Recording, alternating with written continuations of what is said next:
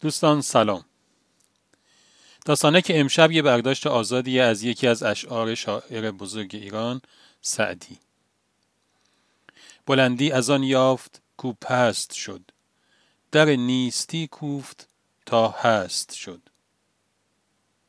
این داستانک داستان سفر یک قطره آبه.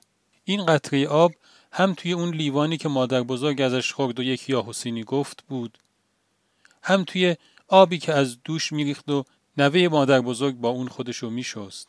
هم توی آبی بود که دختر مادر بزرگ با اون داشت باخشه ها رو آب می‌داد و در و دیوار حیات رو باهاش میشست. اون قطره آب وقتی که داشت از آسمون به زمین می‌رسید خیلی دلش با این سفر نبود. می‌گفت آخه برای چی اون آسمون به اون لطافت و اون ارتفاع رو باید رها کنم و بیام روی زمین؟ ولی از اون طرف به حکمت داستان هم باور داشت. پس دلش رو داد به سفر و تنش هم داد دست فرشته و با کیف اومد تا زمین. وقتی که به زمین رسید تازه خیلی چیزا رو فهمید. تازه فهمید که حیات همه چیز از آبه. خیلی براش جالب بود. اون موقعی که توی آسمون بود اصلا این چیزا رو نمی‌دونست. وقتی که اومده بود روی زمین تازه اینو فهمیده بود. تازه یه چیز دیگه هم فهمیده بود. و اون هم این که وقتی که اینجا کاراشو انجام داد دوباره برمیگرده به همون جایی که بود. وقتی که سفر اون قطره آب تموم شد و وقت برگشتن بود دیگه اون قطره آب همون قطره آب اول نبود.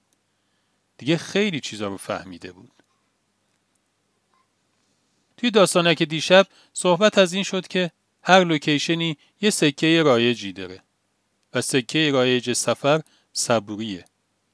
توی سفر صبوری هم که خرج می‌کنی به هیچ چی میدن؟ یه چیز خیلی با ارزش. و اونم اولول الباب شدنه. از داستانک امشب یه چیز جدیدی میشه فهمید و اون همین که یک بانک مرکزی هست که این سکه صبوری رو ضرب می‌کنه. و اون هم باور به اینه که هر داستانی حکمتی داره.